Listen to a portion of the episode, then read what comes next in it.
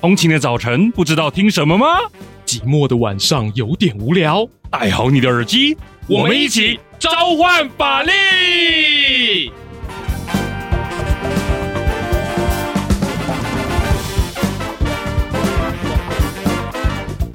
嗨，欢迎回到召唤法力，我是节目主持人王鼎玉，A.K.A. 法白主编。你最想搞懂的新闻争议，让我来分析。在节目开始之前呢，就要关你来分享一本书。这本书的名字叫做《内心封闭时代的街角咨询室》。为什么对这本书有兴趣呢？那是因为我去哈兼课的路上哈，去逛图书馆的时候呢哈，眼睛一扫看到的哈，觉得对这个标题呢哈感到很有兴趣。那为什么对这个标题感到很有感呢？那是因为呢啊，像我这样的一个哈斜杠工作者。在夜深人静的时候，无呃难免会觉得哈脑子被榨干了哈，所以需要一点文字哈来跟他进行交流一番。所以呢哈看到标题如哈内心呐或者是咨询呐，他觉得很有兴趣，就把它打开来翻一翻了。那一翻呢哈，发现惊为天人了哈，原来作者本人呢哈，他刚好是哈咨商心理师。那他在二零二零开始呢，在日本杂志周刊文春呢就有一系列的连载，每一篇都短短的哈，所以这个很适合睡前翻一翻。他在这一系列的专栏里面呢，他就在描写说，在疫情最为紧绷的期间，二零二零开始嘛哈，那人际关系也是最为封闭的时候呢，那我们是如何在这样的高压之下哈，每个人一点一滴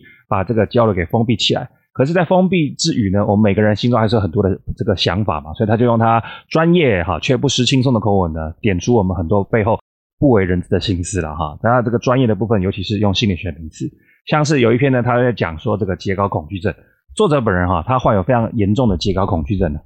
啊，他甚至会在截稿日之前的两个礼拜呢，就把稿子写好。为什么？他点到心理学的专有名词啊，超我，超我指的是哈，我们内心都有一好自我的期许，甚至还常常扮演就是自我责备的角色。所以呢，哈，作者本人呢，他的超我就世界哈巨大。所以常常就给他好这个压力山大的这样的一个逼迫，以至于让他在截稿日之前的两个礼拜呢，就会把稿子全部都写好。好，那对比哈这个疫情期间，那他又描述到说哈，所谓的超我呢，在每个人的心中，也许就会更加哈这个愈发巨大。为什么？因为远距工作的缘故，哈，我们每一个人哈都比较缺乏现实人际交流作为对比，所以超我的声音呢，哈就缺乏这个自我的对比来这个冲淡。或是来做一个平衡，以至于呢，他在每个人心中的这个角色就会越发残酷哦，就很像哈，心中住了一个老板，那个老板呢，等于是惯老板哈，天天这个逼迫这个员工呢，要把自己做到最好一百分。所以呢，读完这样的分析呢，哈，我也才想起说，呀，之前远距工作，或是目前呢，常常在家工作，呃，为什么有时候哈，莫名其妙，明明没什么事，但是会觉得压力很大？原来这些都是哈自己的声音在逼迫自己。所以呢，学会适时的放松呢，哈，好像哈就越来越重要。至少对我自己而言呐，那我也呃这个祝福呢，大家的超稳呢，哈都能够善待自己。以下呢，哈就让我们开始今天的法律周刊，进到第一则新闻。第一则新闻：公部门小编过劳死，不改变的话，还有下一位。事发的经过是这样的：三年前，在新北市金山区公所，有一位小编陈家伟先生，他因为疑似工作繁重，在家猝死。得年二十九岁，为什么大家觉得他工作繁重呢？原因是因为陈家伟先生他平时担任的是呃新闻联络人暨哈新媒体工作小组的组长，他平常要负责新闻联系跟记录哈首长行程，还要去弄所有的哈社群媒体。监察院调查报告也清楚地指出，他在哈死亡前的一个月，他的加班时数已经超过一个月哦，好一百个小时。那猝死前的一呃半年呢哈，他每个月的平均加班时数都超过八十个小时。所以哈，这个就登上了区公所加班时数最高的员工。那事后呢，相关的政府单位呢，也就去调查，原来他的身体呢，真的超过他哈应该能够承受的负荷，也就认定说他有过劳死的一个哈疑虑。因此呢，他的父母就认为，既然孩子死于过劳，那他也就认为说，不满呢区公所没有好好的保护下属，就哈这个因而提起国赔诉讼。目前呢哈，在今年九月的部分，陈家伟呃家里这边呢，在一审获得胜诉。那他的父亲呢，日前召开记者会呢，感谢司法还公道。而金山区公所这边也回应呢，好尊重判决，但还是要再讨论一下，好是否要上诉。那这边呢，就跟大家来快速分析一下这个过劳死以及好赔钱之间的一些哈联系。先讲结论哦，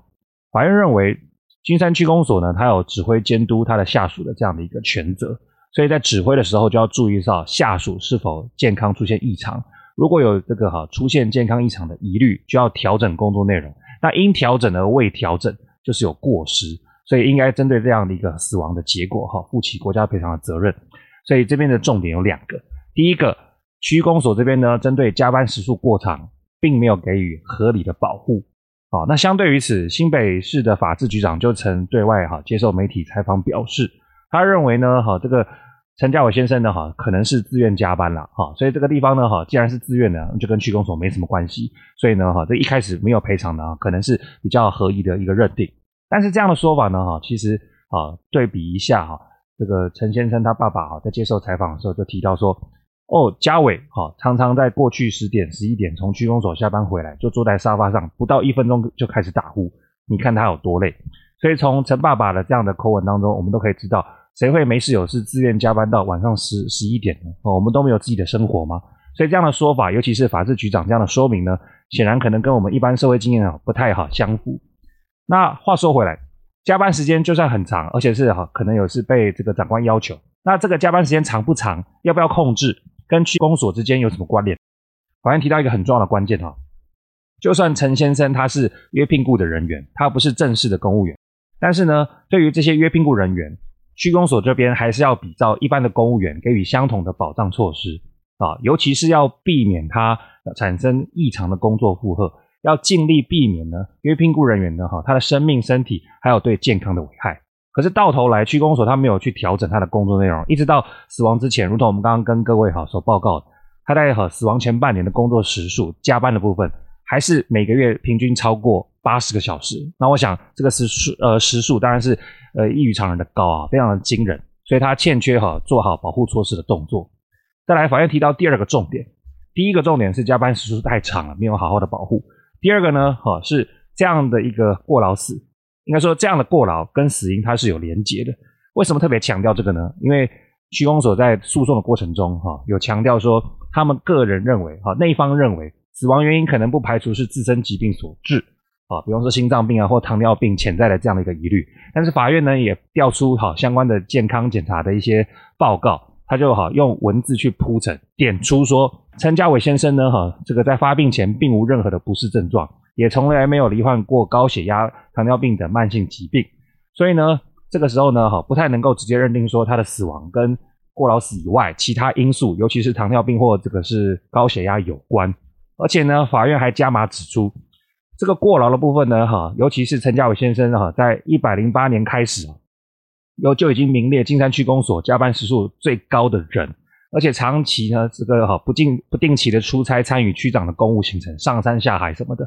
而且呢，他把他的这个哈粉专呢哈，这个经营的有声有色，在哈新北市各区当中排名第一哈，所以逐渐显示陈家伟先生他尽心尽力哈，也处于高工时业务过重的状态。所以呢，区公所哈明明在我们的呃这个往生者这么努力的前提下哈，却还说他可能是因为自己的疾病所导致，所以法院呢哈就用文字啊来驳斥了一番。那附带一提的。这个判决还可以看到区公所有一个态度哈，这个还是可以令人来评论。也就是说，他的价码哈没有付得很干脆，原因是因为呢，最后呢，法院判这个父母有所谓的抚养费跟慰抚金这样的钱可以领。可是呢，被告就是区公所这边呢，就有哈小小的抗议说，好，法院呢，你这边好请我们付钱是没错，但是我们之前已经付过一些钱了，可不可以扣掉？这个扣掉的部分呢，就有点不干不脆了。法院就点出说，对，你之前是有付钱。可是你之前付的钱呢？它的名目叫做薪资，就是陈先生生前的剩余薪资，又或者说离职的一些哈，给他事前哈提存的一些储金。那又或者是你之前给的呢，是所谓按照别的法律所给的哈纾困补助款等等等，都跟这一次哈用国赔去吵架去争取的抚养费跟慰抚金不一样，所以名目不同，不能这样扣啦。所以名目不同，却偏偏可以把它兜在一起扣，那也是可以看到区公所对于这件事情的态度。所以透过这样的新闻评论，我们还是可以来共同来这个思考看看。好，那回顾这整起算是公部门小编的一个健康的悲剧，各位会觉得这是单一个案吗？这是一个偶一为之的一个国赔事件嘛？那我想啊，如果我们从一个角度来看，它可能不只是个案的问题，原因就是因为呢，啊，所谓禁足民众关注的小编文化，我们可以从这个角度来看，如果它是一个哈广泛发生在呃公部门的一个哈一个泛泛的一个情形，那我想啊，未来这样公部门小编过劳的情况，可能就不会是单一个案。怎么说呢？目前公部门粉专小编呢，它是如同哦数位发言人般的存在。而且他的这个呃，算是十八般武艺呢，就跟超商店员一样哈，什么都要会啊。除了要拍片、剪片、文案、美工等能力呢，而且他还要上山下海的跟随长官不同的行程去拍照、碰文等等等。而且呢，不只是哈行程或者是哈工作项目很多，时间的部分，为了因应社会时事哈急速的跳出来出现等等，小编往往呢哈他就要立即的哈跟随那些哈脉动啊，而且呢在跟随脉动的过程中哈，他还要因应长官的所谓的面子问题，总不能抛出一些他无法接受的东西。所以呢，在这样的工作量很大啊，这个急速跟时间的压力很大的这个哈双重的一个压迫之下，让小编的生活就很难甩开这样过劳死的阴影的。谁的工作可以啊？白天上班，晚上要上班，然后都没有好完整的一个私人的一个享受的空间。好，那话说回来哈，这样的一个算是负担，在中央的部会呢，或许有足够的预算呢，去支应这样的一个算是人力支出，它可以外包出去。但是呢，如同陈家伟先生所担任的区公所这类的地方单位呢，可能碍于哈经费拮据呢，可能就不一定有多余的钱可以聘更多的人，也许就会好通通灌注到谁身上。就是像这样陈家伟先生这样的角色身上，全部一个人全包了啦。吼，好，那再往下一层去思考，我们这样的竞逐民众眼球的所谓的小编文化，到底是怎么来的呢？根据《镜周刊》哈回顾台湾公部门的粉砖发展，这边有啊、主要有两个节点啊，为什么这个文化会慢慢的这样形成？第一个是二零一四年，我们都还记得哈，这也是法白这个串起的一年，就是太阳花学运。在当年这样太阳花学运的这个算是运作过程中呢，许多的言论呢，哈，都是使用社群媒体呢，在上面哈发光发热，不断的串联。所以在相关的运动落幕之后呢，呃，不管是中央部会、地方政府，还是和各个政党之间呢，都能够意识到说，所谓的社群媒体跟公共政策彼此互动的这样的一个关联性，也就把社群呢当做是一个哈非常重要的一个经营的园地，这是第一个节点。那再往下讲呢，哈，是在二零一八年之后，尤其是哈这个韩国瑜市前市长嘛，哈，他在当选之前呢，哈，这样的一个排山倒海的趋势，很多时候都是在网络上啊，这样子算是压倒性的形成。那大家以后也就更重视所谓社群媒体的经营，对于一个哈政治人物串起这样的一个哈帮助。好，那最后呢，刚刚前面讲到两个节点嘛，最后我们来提一个好像是硬体设备的这样一个普及，也造就了社群媒体为人所这个大力经营的现象，也就是。越来越便宜的吃到饱的费用，在这几年各家所谓的电信业者，他们的所谓行动网络吃到饱的专案费用就是越来越低的哈，所以它也大幅改变网络使用者的样态。原本是哈有这个呃吃到饱需求，也就是专业工作的需求，大家才会想说哈花多一点钱来用网络。那现在费用这么便宜，几百块可能就有吃到饱的方案，那也就让这个哈上网人数也就哈愈发新高哈。根据这个二零一九年，光是足足二零一九年的调查报告，就已经推估达到两千零二十万的这样人口数了。所以呢，哈，大家都人手一机、人手上网的年代，谁不用社群媒体呢？对不对？再怎样不济也会用 Line 啊，哈。好，所以在这个全民皆网友、网络的声音呢，应该说网络的世界呢，不再只有年轻人的声音的这样的一个前提下，各方也就好开始努力去经营社群媒体，因为在上面可以看到不同年龄层、不同面貌的选民。那对此呢，公布没有哈自己来经营自媒体的必要。那也就希望说，透过经营自媒体呢，让呃民众了解政府做什么事，好让下一次的执政呢，哈做好这个好投票的准备。好，那就在这样的一个哈热热闹闹竞逐所谓选民眼球的这样的小编文化之余，在它的背后，其实呢，哈我们要看的是说。你明明哈这样的一个大张旗鼓哈热热闹闹去经营的这样的一个社群媒体，你为什么不善待所谓约聘雇人员去经营这样的一个哈东西的劳动权益？为什么？为什么落差这么大？我们现在可以来好好来聊聊聊这个。这边呢可以从哈两个观点来看。第一个呢哈是所谓的依法行政的官僚主义。本来依法行政是一句哈这个要求行政要好好配合规范的一个用词啊，本来是呃良善的用意啦哈，但是在讲多了之后呢，就很像是一种排斥的借口。为什么？因为呢，我们刚刚前面提到哈，尤其是国赔判决里面，为什么法院要特别强调对于约聘雇人员要一视同仁？就是因为我们对约聘雇人员的这个保护的机制，它相关的规范是很空的，那也就让这个哈行政部门就在依法行政这样的一个呃帽子底下，他就不敢去对。呃，约聘雇人员多做一些什么东西，因为他心里面就会想说多做多错嘛，所以不做就不会错嘛。那因此呢，也就在这样的依法行政的官僚主义之下，对于约聘雇人员呢，哈，就多一事不如少一事。那对于相关时数的控制，也就好付之去如了。好，再来我们谈围观的部分，为什么劳动权益哈会比较稀少？刚刚前面提到呢，在大环境在巨观的前提下，它可能缺少了一个哈法令给它保护。那在围观之内呢？每一个这样的小编，每一个这样的约聘雇人员，他可能会缺乏好足够的帮手。为什么？一来，所谓呃正式的公务人员啊，他们本身的这样的一个素质，固然在考上的时候可能是达到某个人生巅峰，但是呢，在公部门里面的人事啊，这样的一个淘汰机制，我们哈，不管是从媒体啊，或者是从你的身旁亲友的这个哈口耳相传，我们都可以哈或多或少知道，其实呢。对于哈适当的人才的培育，或者是不适当人选的这样的一个算是哈新陈代谢这样的一个运作，可能没有做到尽善尽美啊，也就让很多人觉得说，公务员是不是有部分的这样的额度是有一些好像占着职缺呢，却没有做事这样的疑虑。所以一旦在这样正式公务员哈不是很给力的这个可能性存在的前提下，那么这样的约聘雇的身份的小编也就很难寻求正职人员的哈充分的协助。这边有个哈。制度上的关键，像这样的约聘雇人员呢，他必须是正职已经忙到做不来了，这个每一个部门才有机会去额外聘小编。所以一旦正职公务员本身可能就做不来了，再加上他的工作能力可能有待商榷的前提下，那我们的约聘雇的小编就更难取得正职人员充分的协助。因此，在这样子哈林林总总的结构之下，也就造就了小编他。呃，权力很小，他就是一个约聘雇人员，可是他责任很大，因为他要弄很多，算是不管是贴文、照片制作、影片制作，还要这个出外采集，啊，那最后哈，不管是权小责大的问题，他还碰到一个情况，就是哈薪资过低，所以呢，这边如同哦，监察委员之前在碰到陈家伟先生哈哈事后所做出的报告，他就指出，像这样前面讲的情况，他就对应到金山区公所，金山区公所呢哈长期便宜行事，指派成员。这样子的一个职务代理人担任新媒体小组的组长，统筹本来应该由主管负责的贴文审核跟议题行销，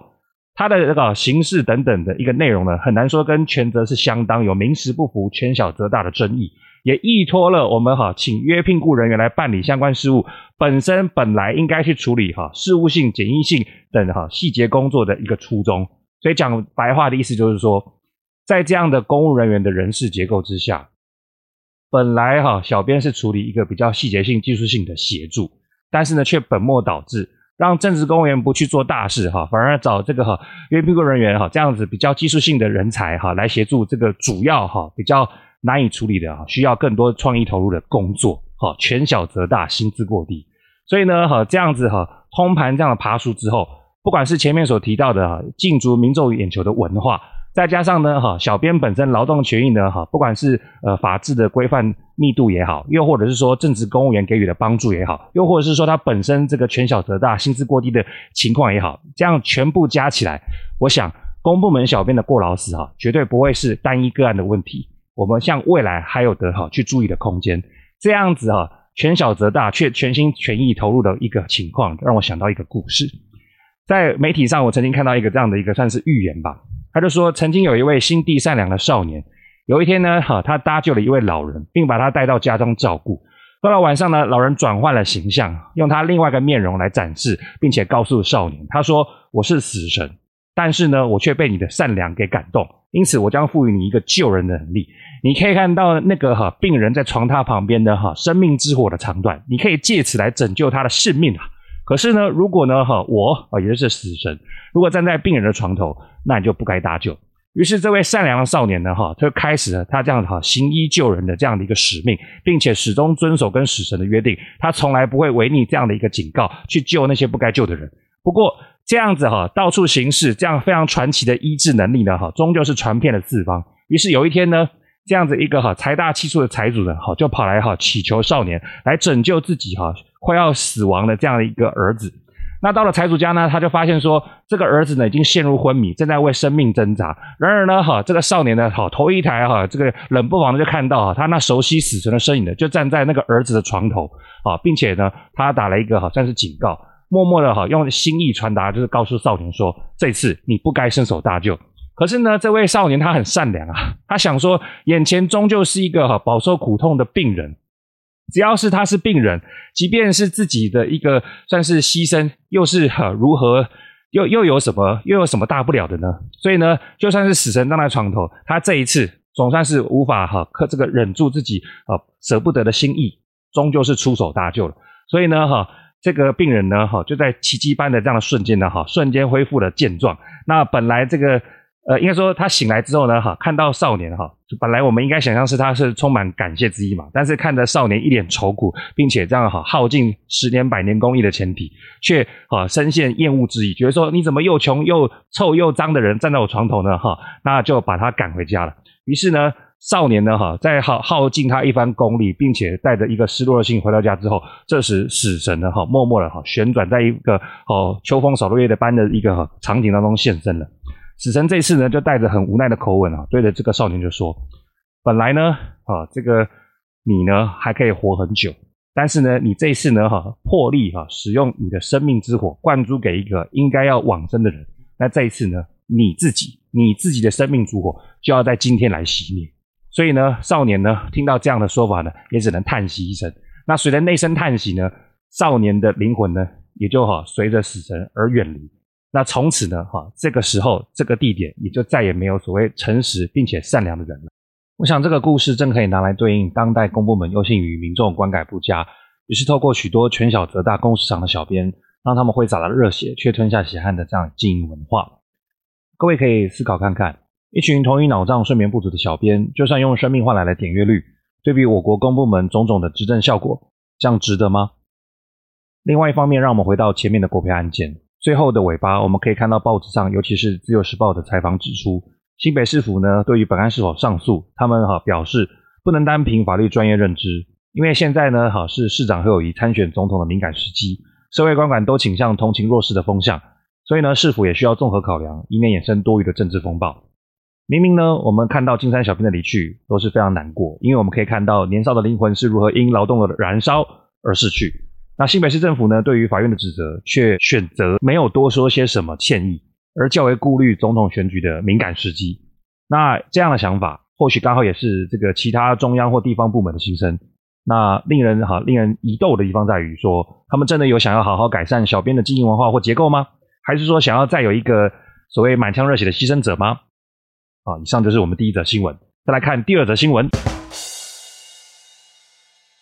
第二则新闻：保护令为何无用？高商超商店员遭砍三十刀。为什么会发生这样一呃一起令人触目惊心的案子呢？哈，原来是日前呢，在某天的凌晨三点，任职超商大夜班的这样的吴姓店员呢，在上班到一半呢，哈，她的前男友哈于男呢，就到超商来找她，双方在店内呢，哈爆发口角，没想到于男呢，却拿出这个预藏的水果刀，哈，直朝店员砍去。那受伤的店员呢，哈，赶紧爬出店门，哈，来求救。啊，却又被鱼男呢哈持续压在地上呢，这样进行砍杀，一直到路人经过发现了哈，才拿着高尔夫球杆制止，才结束这场哈令人心惊胆跳的一个哈算是杀人事件。所以话说回来，这起事件呢哈，最后好险的是经送医急救哈，没有生命大碍啊，才让这个事情呢啊暂时获得平息。不过说到底，说到底。这起事件呢，哈固然是一则我们常见的社会新闻，但是如果爬出背后的制度的运作，我们可以发现，其实该名吴姓店员呢，哈早在今年四月的时候，就因为前男友呢有种种恐怖情人特征，例如说分手频繁、跟踪或骚扰，啊早已向啊法院申请保护令。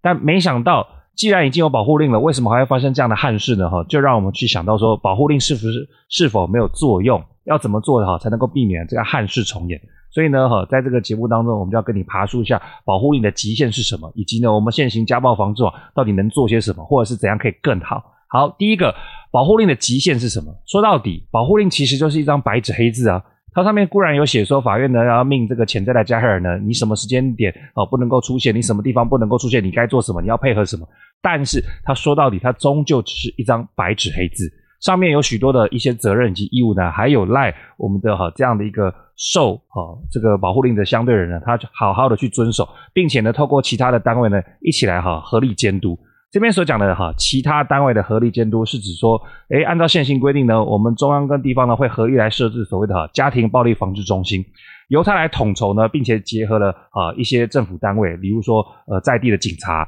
或者在地的社工，或者是在地的一些哈卫生医疗单位，共同呢哈来这个防堵家暴再次发生。所以呢，这是一个哈跨机关合作的业务，从来就不是所谓法院发放保护令就没有事的一个现象。而这样的一个家庭暴力的防护网呢，具体来说呢，会有什么样的一个运作的流程呢？哈，跟各位好模拟一下。首先哈，如果真的发生家暴事件，而且是非常急性的有暴力哈实际存在的一个情况之下，警察就会出动啦。那按照我们现在的刑法规定，我们当然可以直接逮捕啦。又或者是说，如果说有再次发生的一个疑虑，我们还可以做出所谓的预防性羁押等等的动作。好，再来。假设这个哈急性的伤害哈，我是说家暴的部分已经被隔离了，好，那我们的这个被害人可以怎么样去向将来排除这样的一个既有的现象呢？那这时候我们可以来申请保护令。刚刚有提到一开始的这个超商女店员也有去申请，而这边的保护令呢有三种哈，主要是差别在法院审理的时效以及它哈这个可以保护我们的长跟短。首先，如果是哈有急迫的情况，我们想要暂时取得一个保护，这边我们可以申请紧急保护令。那如果想要申请比较好可长可久的呢，我们可以申请通常保护令。而在申请通常保护令呢，因为你要花一些哈岁月跟时间的哈，所以这个时候呢，如果在核发的过程当中，如果有暂时去避开这些潜在加害人的需要，我们也可以申请一个所谓的暂时保护令，啊，让我们在等待通常保护令的审理期间的过程当中，可以还是有一个保护令哈，可以作为依据去排除其他的伤害。所以呢，在这个 moment 呢，哈，我们的法院固然会发保护令下来，但是呢，要落实这样的保护令的内容啊，还有赖其他单位好去做一个隔绝。那隔绝总是要有所本嘛，所以第三点，在有所本的过程中，像是社政跟卫生单位，他们会拿出一个评估表，去衡量说，诶，这个加害人跟被害人的关系之间是怎么样的一个紧绷程度。这个评量表呢，哈，可能会用一些哈，算是参数跟指标来这个哈，看看被害人跟加害人之间他们的关系哈，到底是恶化到什么样的一个环节，以至于他们要使用多少的人力跟心力哈，来排除这样的状况。所以呢，在专责人员的一些专业评估之下，如果某个个案被认定是高危险群，啊，我们的社工呢就会哈急速的与被害人取得联系，并加强哈相关的安全照顾。好，那警政单位呢，当然也是要好用合理的时数呢，哈去做一些告诫或访查或排除危害这个施加的一些状况。好，那最后。刚刚前面提到嘛，保护令终究是一张纸嘛，所以那个人无法自律，那其他单位当然是要强行介入，给予一些惩治了。所以呢，如果加害人呢针对前面的保护令啊，这个视若无睹，还是继续做出骚扰或其他侵害行为啊，这时候根据家暴法的规定呢，哈，我们加害人将面临三年以下的刑责，那当然也会被处以罚金哈，可是又痛又要被扣钱了哈。好，那未来呢，如果这个家暴的这个现行犯他如果还是持续持续一直在做类似的事情。那我们刚刚前面也提到哈，那当然这时候可以来做预防性羁押哈，把所有的危害给防堵下来。好，那讲了那么多，看起来这个家暴相关的法令呢，可以带给哈这个被害人，他可以申请保护令，他可以申请哈警政单位的介入，他也可以让哈这个社政啊或卫政单位来做一个关系的评估，看起来很完整。那为什么这次还是有高雄女店员被砍杀的事件发生呢？啊，其实回顾报道里面哈，说爬出的一些呃蛛丝马迹，当然我们还无法穷尽它背后所有的哈发展。但是如果就媒体哈现在揭露的一个事实所基，我们可以发现，当时呢，其实高雄市社会局家防中心呢，其实都有透过社工来介入联系被害人，并且提供啊一些安全计划的讨论哈，还建议更换工作地点以及时段，想要来极力避免危害发生。所以呢，我们刚刚前面提到防护网保护令也拿到了。社工也来评估了，然后给予一些就业计划哈，也一起讨论了。那哪一边的环节可以再加强呢？那那个防护网有很多单位啊，有哪个单位我们刚才哈约略没有提到？警政呢？警政明明也是防护网的一个很重要的一个环节，可是，在舞女的这个新闻当中，哦，这个超商店员舞女的新闻当中，并没有特别的被强化说她的这个呃责任的一个算是爬梳。所以如果说这边只是假设啊，并不是说指责高雄市警方。如果如果说在假设哈，这边如果有可能对加害人的一个风险的掌握啊，或者是说警方访查的次数或力道，如果能够配合个案的需求，再稍微提升，有没有可能在防堵方面可以多一份力道？那我想我们可以来这个哈来做一个事后诸葛，来稍微想一下，避免未来的憾事再次发生。而这也呢，同时可以带出呢两个家暴防护网呢哈，可以更加完善的地方。因为我们希望家暴防治网呢，哈，可以作为一个隔绝，并且呢，能够带给哈被害人一个全新的生活，哈，避免再次憾事发生。所以，这个家暴防护网一定有可以去调整，并且让它好配合当代运作更好的地方。这边有两个，第一个，刚刚前面提到希望尽善尽美，可是这个网它的人力跟物力真的够吗？这边有个简单的数据哈，至少在二零一九年呢，我们的成人保护的通报呢，已经好上达十万了。呃，可是呢，根据卫福部的统计呢，我们的相关人数呢，就是说配合成人保护的社工人数。只从二零一六年的一一零二人，就是一千一百零二个人，慢慢成长到一千两百三十个人。所以，我们案件的爬升量跟社工的这样配合的人数，其实有点缓不济急，跟不上哈这样成长速度。再来，社工成长慢就算了，这是一回事。可是另外一方面，社工长期低薪呐、还有这样的这类呃案子的一个好像是职场安全环境的，也是长期所为人担忧。所以呢，它的流动率也是居高不下，人力也是长期不足。好，这个也就让我们的安全网哈，这个空有制度之名，可是不一定有这个人力来贯彻之实了。这是第一个可以更完善的地方。如何去提升，就是社工他参加这样的一个环节的一个。呃，意愿以及人数啊，那也是哈，攸关未来家暴防护网能否彻底贯彻的一个很重要的关键。在第二个家暴防治网还可以更好的地方在于说，学者啊点出一个现象：家暴防治、家暴防治不只是哈用棍子哈来让这个呃被害人呢啊，对不起，讲反，加害人呢哈来听话，不只是用棍子呢哈来让这个加害人来听话。好，我们还希望哈，透过一些心理辅导，让加害人呢能够彻底彻尾的哈，能够醒悟一番。所以这边直白点讲，就是辅导以及治疗的这方面的计划啊，它或许是最根本能够哈解决一切问题根源的一些做法。可是呢，法官是否有充分的时间、精力、资源，能够去充分了解加害人的想法，并且在设计保护令的时候，能够哈充分有时间去设计对应的计划。啊，熟悉加害人的想法，了解加害人未来可以做什么，然后去制定出一套哈尽善尽美、很很贴合加害人或被害人关系的一套哈这个做法。那我想哈，也才是未来能够确实哈改善家暴防治效果另外一个关键，也不一定。好，而在这则新闻的尾端呢，哈，我想来谈谈男性家暴这个问题。哈，相较于我们在呃算是。传统的印象当中，哈，女性受暴的印象好像比较浮现。那男性家暴的问题，其实随着数据，哈，也值得我们慢慢共同来关心。尤其呢，男性家暴者呢，哈，在这个社会上似乎比较不容易得到社会的支持啊。各位可以想想看，如果这边哈，如果你的男性朋友跑来跟你抱怨说，妻子啊有言语啊或是物理上的拳脚相向啊，就是说言语上的这个辱骂或物理上的拳脚相向，我们是否能够正视这样的一个算是抱怨，还是说心中飘过一丝轻蔑，想说，诶，你这个大男人怎么这样子，呃，动不动就来抱怨呢？啊，其实数据哈会说话啊，这边的一个对比。根据司法院统计资料呢，全台各地方法院呢，这个核发民事保护令的申请呢，从二零一二年到二零二一年呢，在女性为被害者的部分呢，从一万九哈增加到两万两千。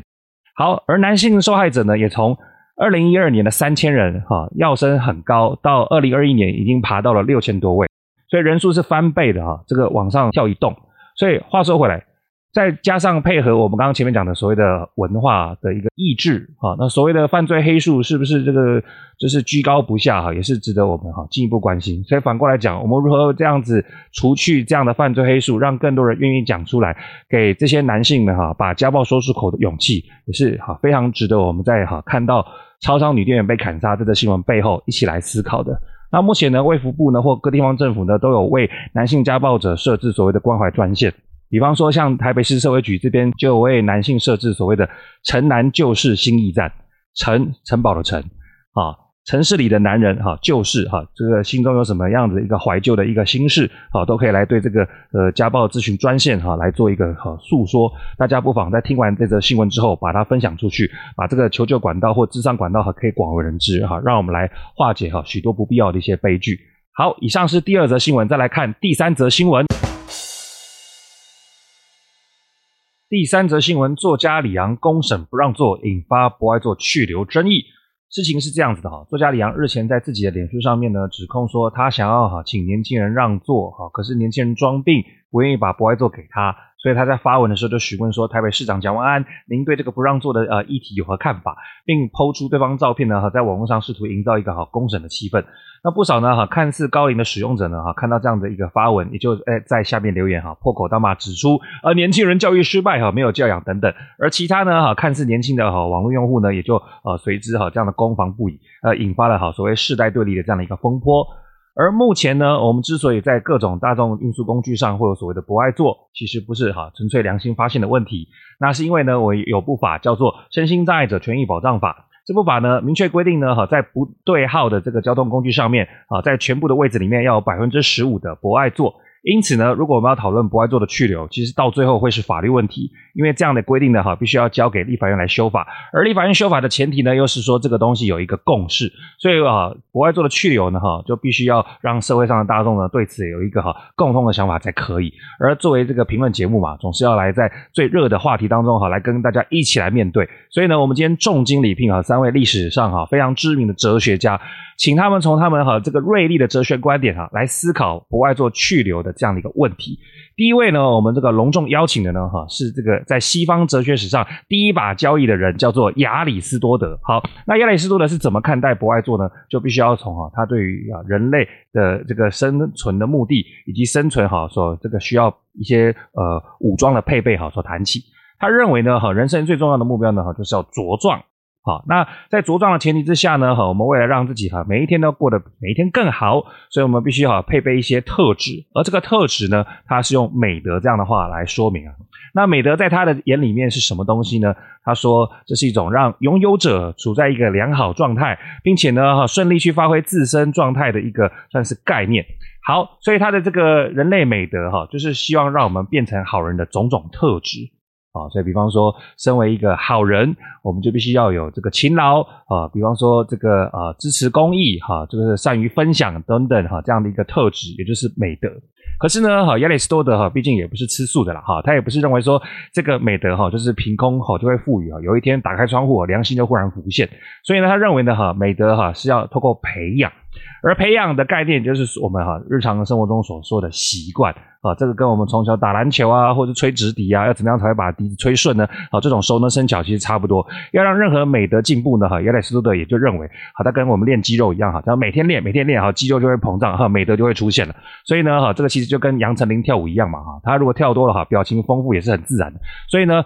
亚里士多德就认为，如果我们反复练习一项美德，就能把这个美德变得很流利，那我们的这个呃表现呢，就会跟哈以前的这样的状态哈截然不同。以前没有美德，习惯了之后，现在就有美德，我们就会成为一个更好的人。所以哈，说到底，站在亚里士多德的角度，如果要让自己茁壮，他可能哈他老人家哈在世的话哈，就可能会继续支持博爱做，因为呢这样子呢，我们就可以有一个哈硬体设备去培养我们哈这样子体谅包容的美德，我们就可以哈这个样子去累积这样的习惯。好，但是呢，这一说的有一个小小弱点，就是有些人就会指着这个亚里士多德伯伯说：“哎，亚伯伯啊，为什么我们人生来就要茁壮啊？啊，难道我们就不能躺平吗？”啊，所以这个时候呢，我们就要重金礼聘另外一位哲学家了哈，这个叫啊杰若米哈边沁。好，我们隆重邀请哈第二位哈边沁上台。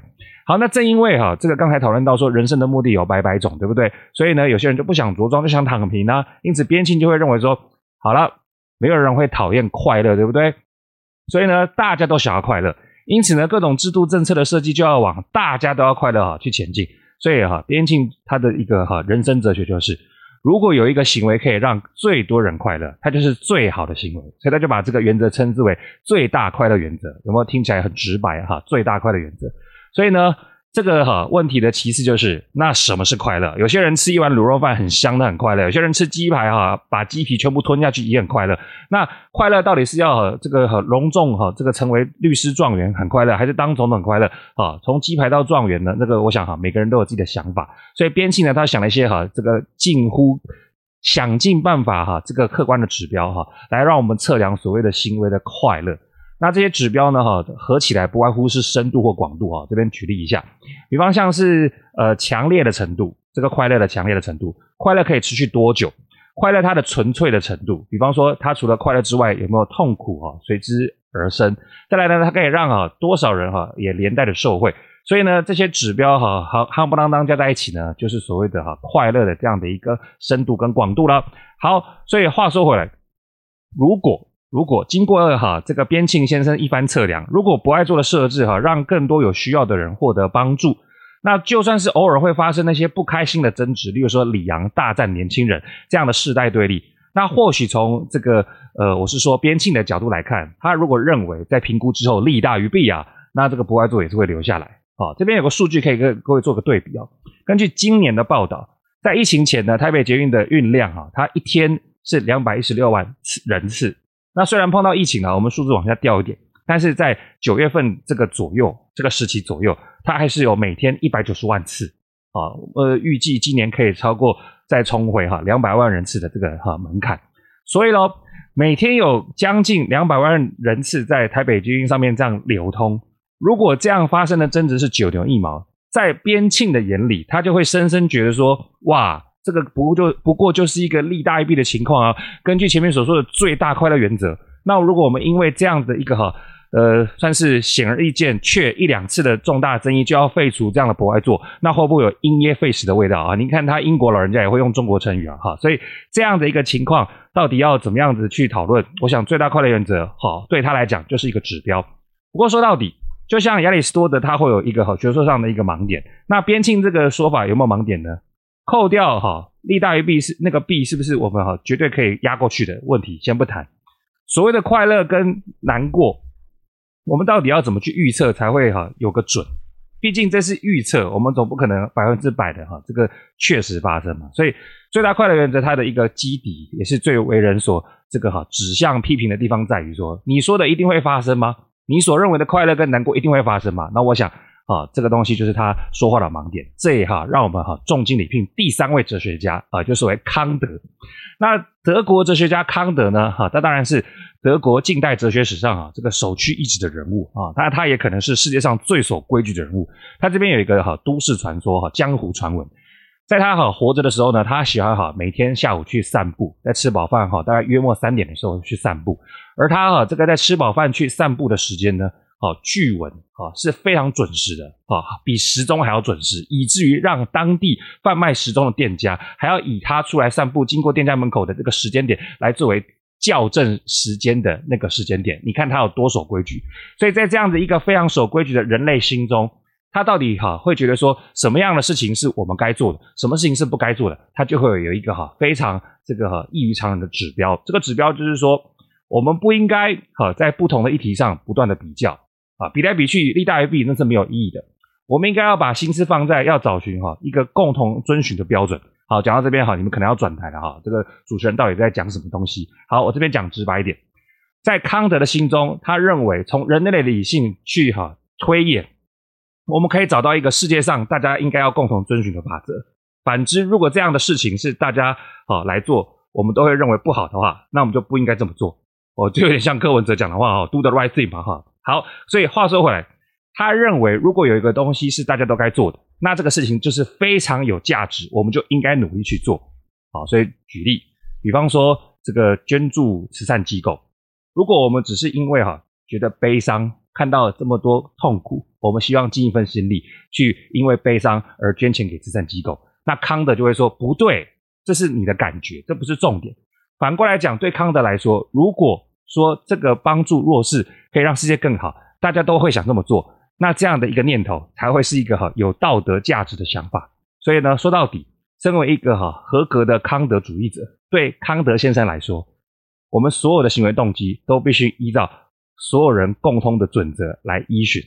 好，那这边还是有点模糊，所以我这个哈邀请康德之外呢，刚刚还偷偷打电话一个人哈，叫做罗尔斯啊。罗尔斯啊，他也默默的哈提供一个哈算是关键字给我们听众来做参考。这个关键字叫做哈无知之幕。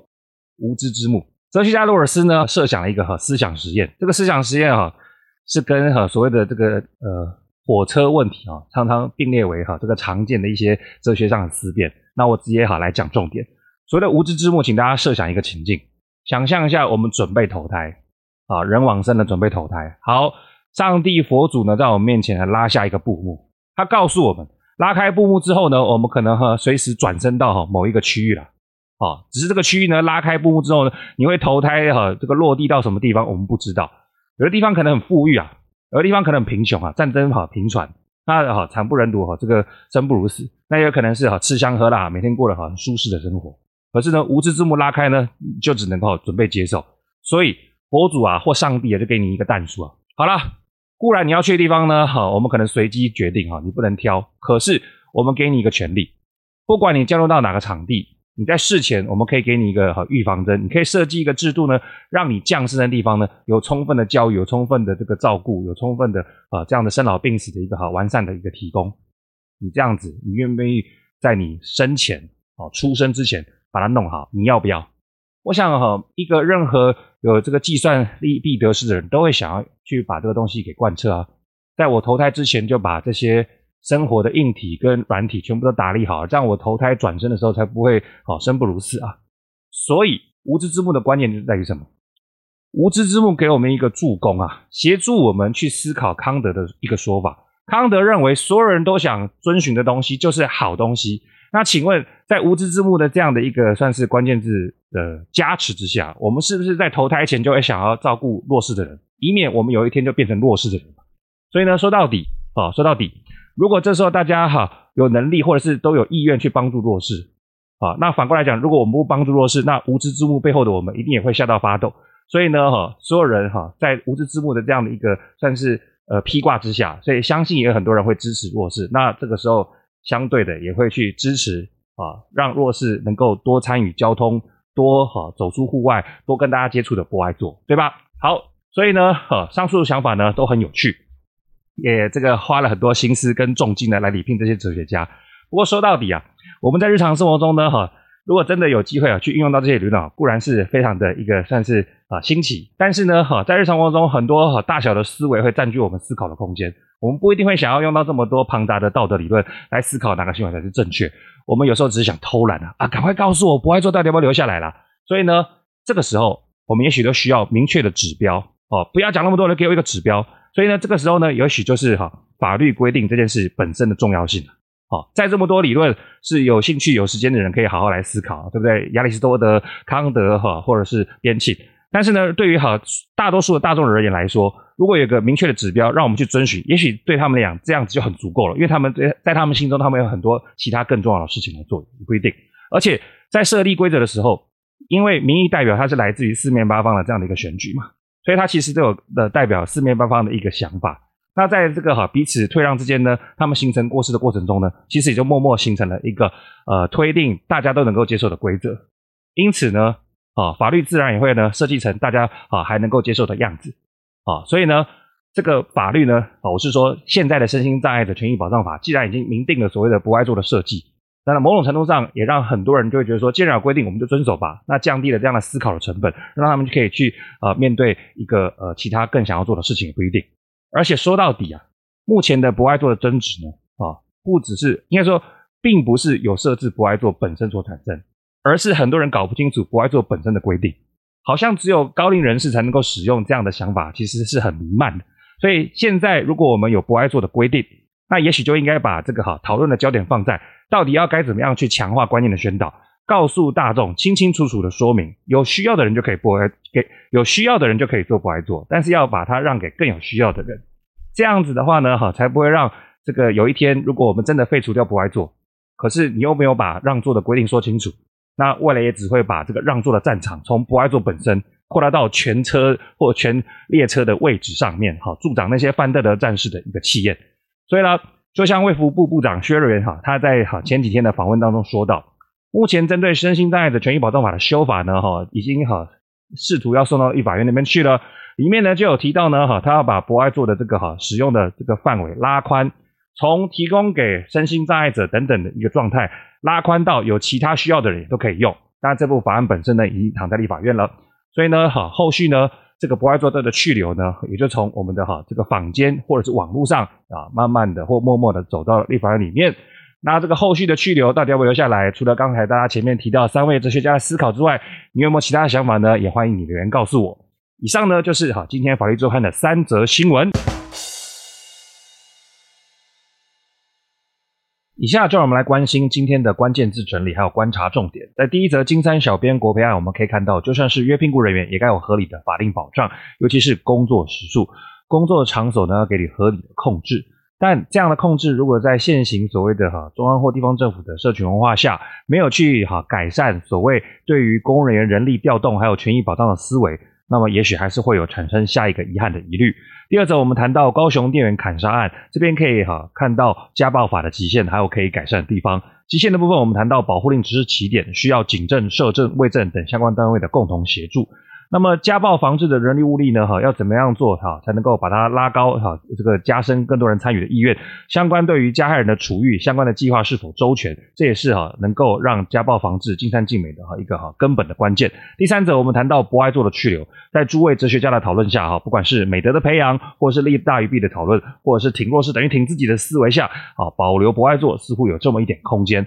而事后我们要不要把啊做保不爱做的标准扩大，或是更清楚的去宣导谁可以做不爱做？哦，那或许会是另外一个我们要去聚焦的点，不一定。以上呢就是今天三则时事的整理分析。如果各位喜欢的话，请帮我按下订阅，好，分享出去，在社群媒体上，让更多人来讨论。有空呢也欢迎来我 IG 专业走走，好，欢迎留言让我知道你关心什么议题，或是你自己喜欢看什么书，我也来跟你好分享彼此的感想。我是大黑，召唤法力，我们下次见。